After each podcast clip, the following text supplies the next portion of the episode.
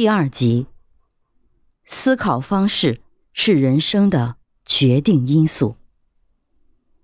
在稻盛和夫看来，不管是天赋还是努力，都不是人生和事业成败的决定因素，而决定因素在于思考方式。稻盛和夫在不同的场合对这个思考方式有多种解释，如人格、理念。思想、价值观、信念、意志、心态、情绪等等。中文里最权威的一种译法是人格、理念。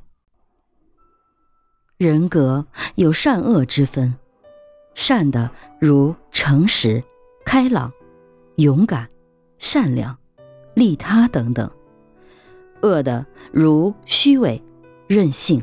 傲慢、嫉妒、自私等等。理念属于哲学中认识论的范畴，即实践、认识、再实践、再认识的一个循环过程中产生的结果。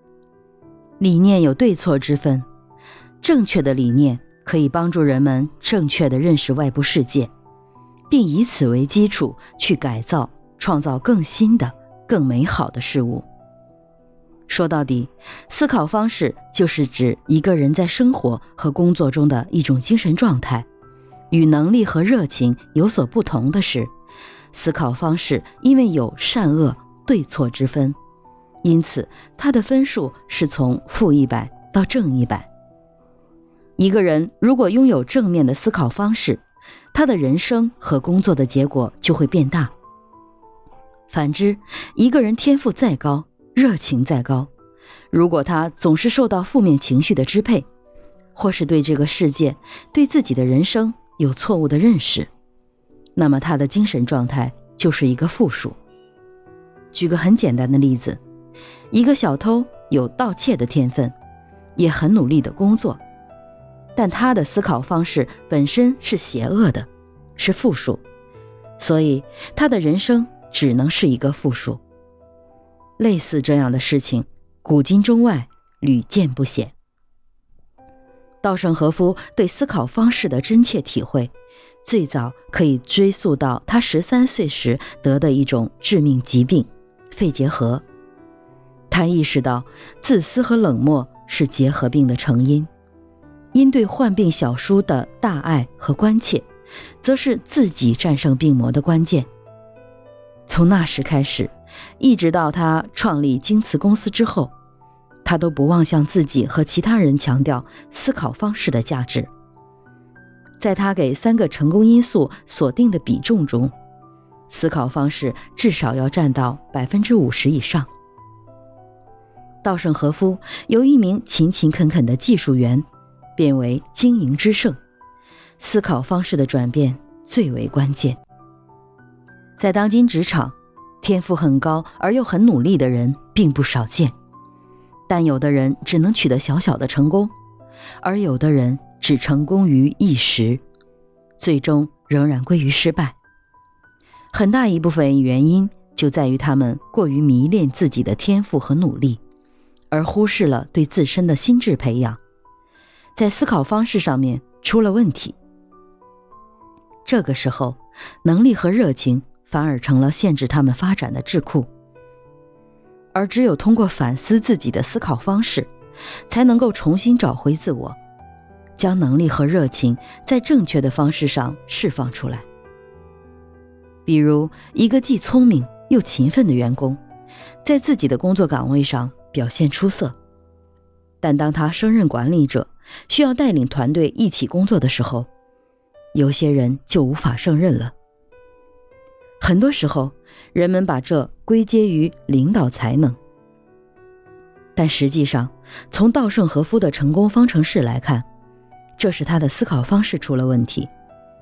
让一个人从单打独斗的个人英雄主义，发展到以团队建设和合作为中心，是一个很大的跨越，需要克制诸如傲慢、嫉妒、猜疑、自我中心等诸多负面。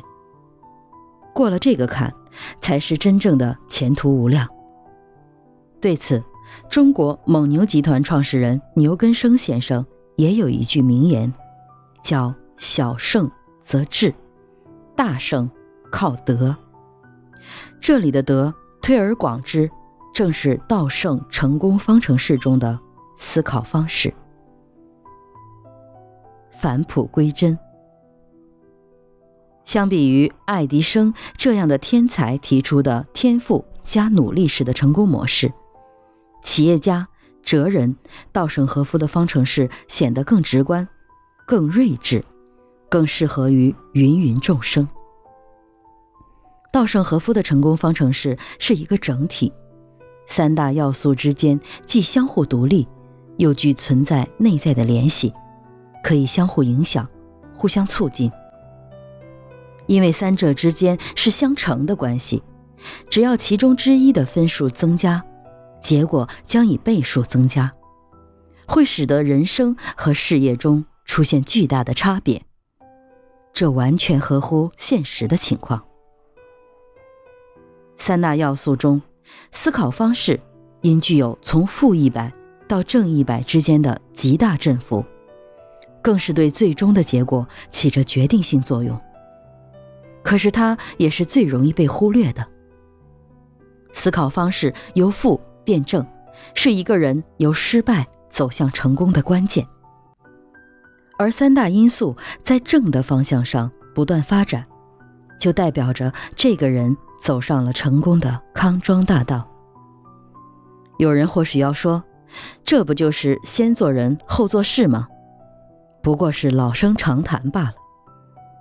是的，这个方程式本身确实不是什么惊人的发现，它不像爱因斯坦发现相对论，爱迪生发明留声机那样惊世骇俗。